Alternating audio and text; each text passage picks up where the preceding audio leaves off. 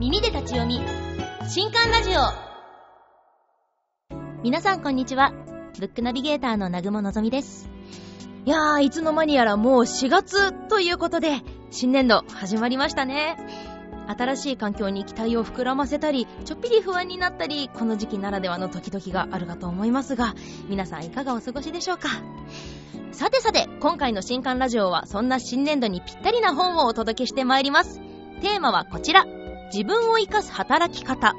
ということで仕事との向き合い方はもちろん自分らしい生き方とは何かという深いところまで女性起業家である著者さんの実体験を交えて教えてくれる一冊となっております。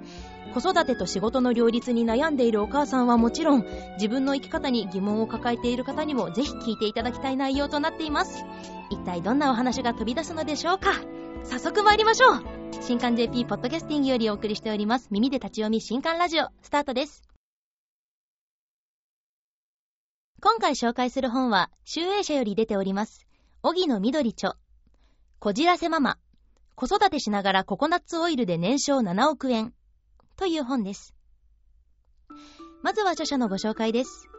荻野みどりさんは1982年生まれ、福岡県久留米市出身。株式会社ブラウンシュガーファースト代表取締役。2011年に第一子を出産。2013年より有機エキストラバージンココナッツオイルの発売を開始し、ココナッツオイルブームの火付け役として多数のメディアに出演中です。2017年には大きな社会問題となっているフードロスを商売で解決すべく食べ物を捨てない日本計画をスタートし注目を集めています他の著書に今すぐ使いたいココナッツオイルココナッツオイル生活を始めよう。ココナッツオイルパーフェクトブック。子供から大人までココナッツオイルのヘルシーおやつなどがあります。はい、ということで今回ご紹介するのは子育てと仕事を両立しながらも様々なメディアで注目されているママ起業家が送る一冊です。なんと私たちの生活にも今や馴染んでいるあのココナッツオイルのブームを巻き起こした方ということで、えー、本書ではその背景や現在に至るまでの経緯が荻野さんの人生を振り返りつつ語られています。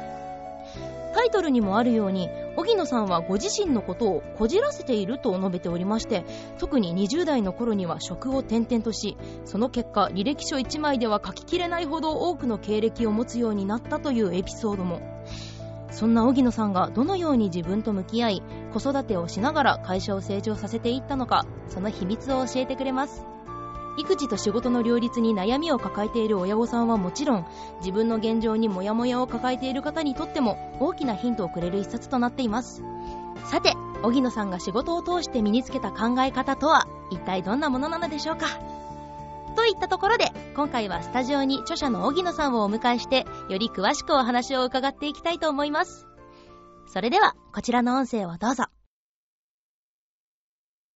では改めてご紹介します著者の荻野みどりさんです。よろしくお願いいたします。よろしくお願いします。えー、さて、今回、あの、今まで荻野さんって、そのココナッツオイルに関する書籍いろいろと出されてたと思うんですけれども、はい。あの、こういう、なんていうか、自叙伝といいますか、はい。ビジネス書という形で出すのは初めて。そうなんです。もう念願かなって。そうなんで、もともと出したいっていう気持ちは。そうですね。はい。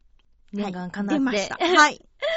まあ、その、まあ、いろいろと、その子育てと仕事の両立とか、はい、まあ、多分もう、今新年度も始まって、はい、まあ、ちょうど今いいタイミングのお話だと思うんですけれども、はい、結構それで悩んでる方って多いと思うんですね。はい、そうですね。なんか、出したかったのも、やっぱり、あの、友達からの相談がやっぱり多くて。そうなんですね。はい。あの、私今35なんですけど、えー、子育てした、結婚したみたいなところで、はい、あの、どうやってんの？とか、すごいやっぱ悩みが多いんですよね。はい、それで一人一人お話をやっぱする中で、はい、あのみんな困ってるんだったらもうどうせなら本にしたいみたいな、もうみんなにとりあえず読んでみてみたいな。はい、一番わかりやすいですね。そうなんですよね。はい。はい。荻野さん自身、その、うん、まあ、会社を起業されて、はい、で子育てもしながら今まで、まあ、急成長していったっていう話もあったと思うんですけど、はいええ、今まで逆にその20代の頃とか、うん、なかなか、その、今までの人生がすごい波乱万丈だったっていう、はい、その経験からも、いろいろあったと思うんですけれども、うんうん、その中で、その、ご自分、というかその、今生きてる中で、その仕事ももちろんなんですけれども、はい、その今、もやもやを何かしら抱えてる人にとって、はい、なんかどういうふうにそのもやもやを解決したらいいのかって、自分じゃわからないことだと思うんですね。はい。どういうことをしたらいいとかってありますか？うん、そうですね。あのー、その役割を整理するっていうのを本の中でも紹介してるんですけれども。はい、役割の棚卸しっていう。はい、そうなんです。あのー、まあ、男性もそうなんですけど、はい、女性は特にやっぱりこう20代、30代って進んでいく上で、えー、なんかこういろんな役割がどんどん増えていくんですよね。はい、で私の経験から言うと、やっぱりこう妻であるとか、嫁である、母であるとか、はい、まあ、そういうものがどんどん増えてきて、で、さらに言うと私の場合、会社を経営しだしたので、社長であるとか、社長である。うん、そういうものがどんどん増えていって、で、覚悟がなく、そのまま気づいたら、振り返ったらいっぱい増えてるっていうことが多く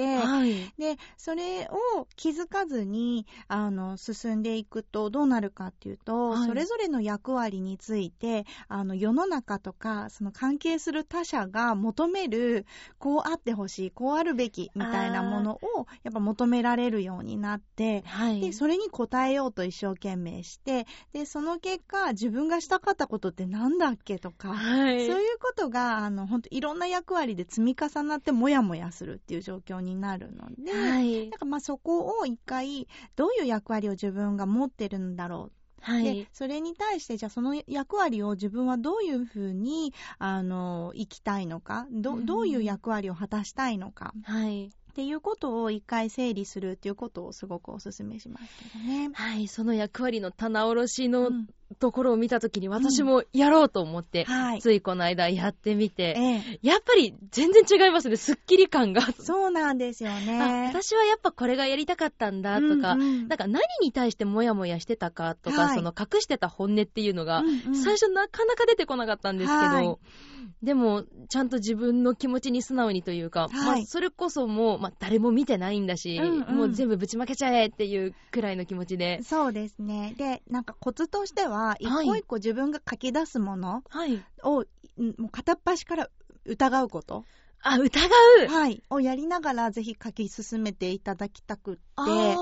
はい。あの、やっぱり最初の方っていうのは、あの、周りに期待される役割通りに書いちゃう。はい。もうそれが、あの、染みついて、信じて、みんな日々を暮らしているので。わかります。え、でも、自分で書きながら、これって本当だっけ本当だっけっていうのを、もう自分をどんどん疑いながら、そうですよね、うん、やっていくっていうのがおすすめですね。はい。うんうん、その、その求められてる役割とかは、多分自分では、これは求めめられてるんだなって納得はするんですけど、はい、でも自分がそうでありたいかとはやっぱ全然違う問題だなってところで、うんうん、で、ね、で、またちょっとそこで難しいなって思ったことが、はい。うん、その、相手から求められることと自分が求めてることがちょっと違った場合に、はい、でも自分はやりたいことをやりたいって時は、うんうん、その、周りにどうやって伝えていったらいいのかなっていうところすごく悩んで、うんうん、そうですね。でもそれはもう素直に話をするっていう以外なくって、ね、このまんま例えばこの役割を進めていったとして、はい、でも私の幸せはここにあると、はいうん。うん、でお互いにこう歩み寄りながら続けていくのかそれとももうそのまま今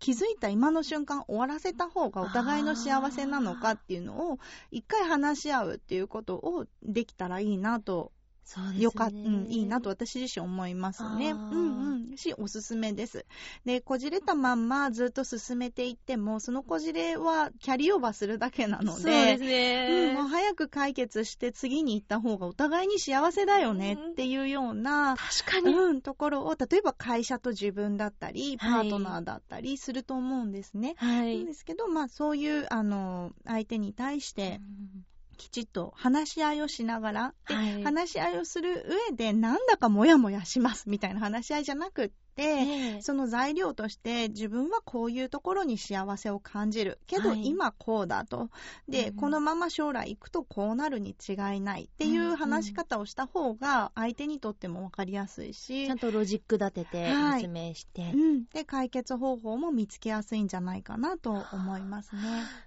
勇気を出して言うことがまず第一歩ですね。で、ね、私が実際そうなんですけど、はい、やっぱり女性がってくくると乱暴なんですが、はい、やっぱりこう感情的になってわーっとなると、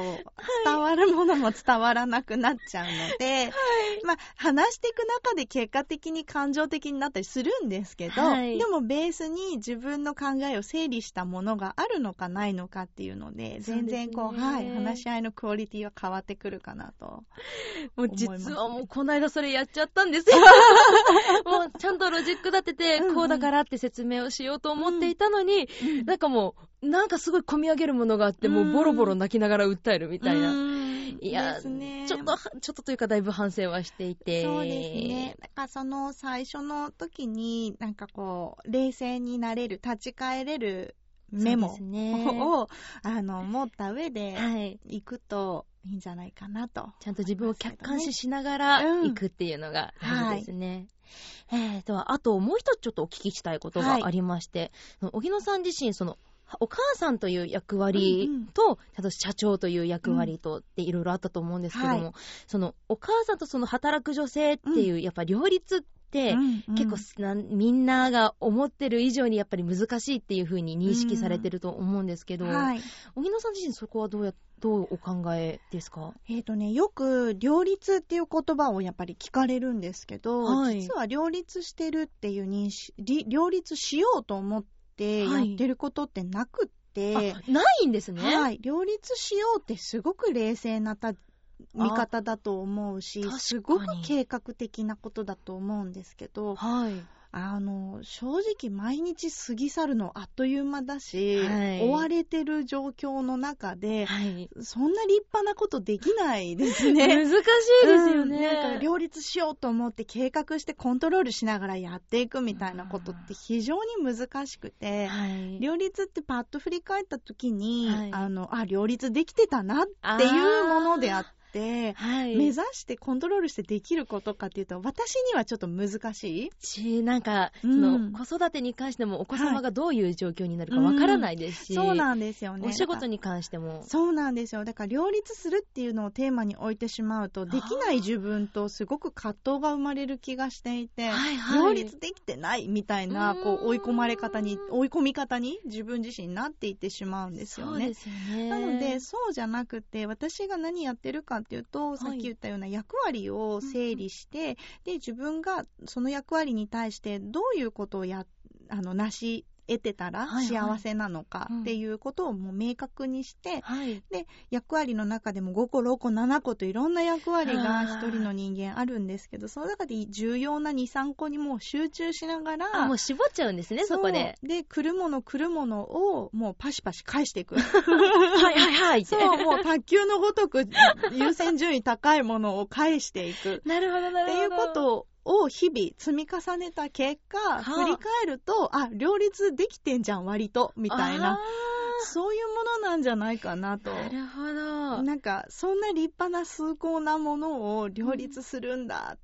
ていう感覚じゃあんまりないですね。あ、うん、そうなんですね。だってできないし、きつい、それ。そうですよ。だからやろうと思ってできればいいけど、ですよね。そうなんですよ。うんうん。だから、両立できてるのかっていうと、あ、結果的にできてるかもしれないぐらいの感じですね。はいうん、もっとなんか気楽に毎日を過ごすっていう。うんうん、そうですね。もっとほんと大切なものに集中するっていうところですね。うんうんうん。自分の幸せとか大事にしたいものは何なのかっていうのを明確にしてからってところですね。そうですね。でも日々それについて飛んでくる球を返すっていう。はい、とにかく返す。はい。で、その返すときにその役割とか自分がどういう風な結果を得たいのかを明確にしてた方が正しく早く球が返せる。確かに。みたいな。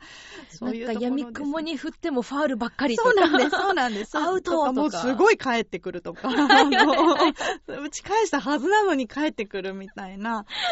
ことで消耗しないように、はい、はい、してますね。ありがとうございます。はい、いやもっとお話聞きたいんですけども、はい、お時間の方がだんだん迫ってきてしまいまして、はい、じゃあ最後にリスナーに向けてメッセージをお願いいたします。はい、あの、私自身は全然きらびやかなバックグラウンドでもなくて、本当にバイタリティに手足が生えたって言われるんですけれども、行動力がすごい。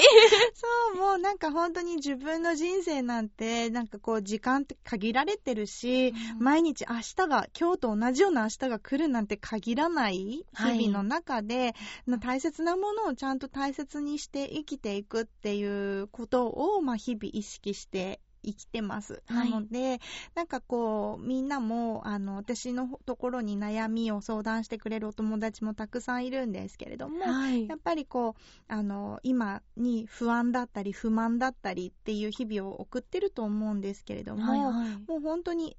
今日と同じ明日が来るわけじゃないので、でね、大切したいもにしたいものをシンプルにして、うんうん、でそれにあの目を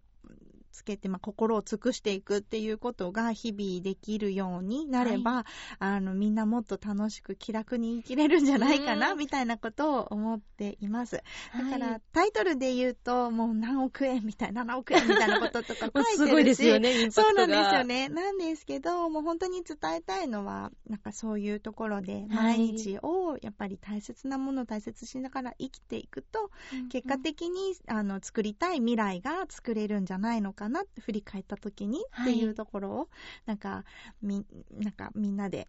感じていただけたら嬉しいなと思っています。ありがとうございます。はい、やっぱシンプルに生きるって大事だなって、うん、そうですね。で思いました。ありがとうございます。なんかいろいろと複雑に考えすぎなこともきっとあると思うんですけど、うん、そうですね。意外とちょっと立ち返ってみると、はい、あ、こんなことだったんだって思えることもあると思います。うん、はい。本日はお話ありがとうございました。ありがとうございました。著者の荻野みどりさんでした。はい。ありがとうございます。では、書籍情報です。こじらせママ。子育てしながらココナッツオイルで年商7億円。荻野緑著。集英社より税別1400円で発売中です。新刊ラジオお別れの時間となってしまいました。今回の本いかがでしたでしょうか？いや、あのですね、今回伺ったお話と合わせてですね、ぜひ皆さんにお伝えしたい一文がありまして、えー、こちらで最後ご紹介させていただけたらと思います。えーと、人生は何が起こるかわからない。けど、何かを起こせるのは自分だったりする。という言葉なんですが、あの、本当にこの先何があるかわからないですよね。でも、自分自身で行動して変わることもたくさんあるってことを、荻野さんは本書を通じて教えてくださいました。例えばその一日を振り返って一言でもなんか本音とか感想を書いてみるとか本当にちょっとしたことでもいいと思うんですね。なので自分の本音と向き合ってより皆さんが楽しく人生を過ごしていただけたら私もとても嬉しいです。なのでぜひ本書も参考にして幸せな人生を手に入れてください。といったところで今回の新刊ラジオはここまで。また次回お会いしましょう。お相手はブックナビゲーターの南雲のぞみでした。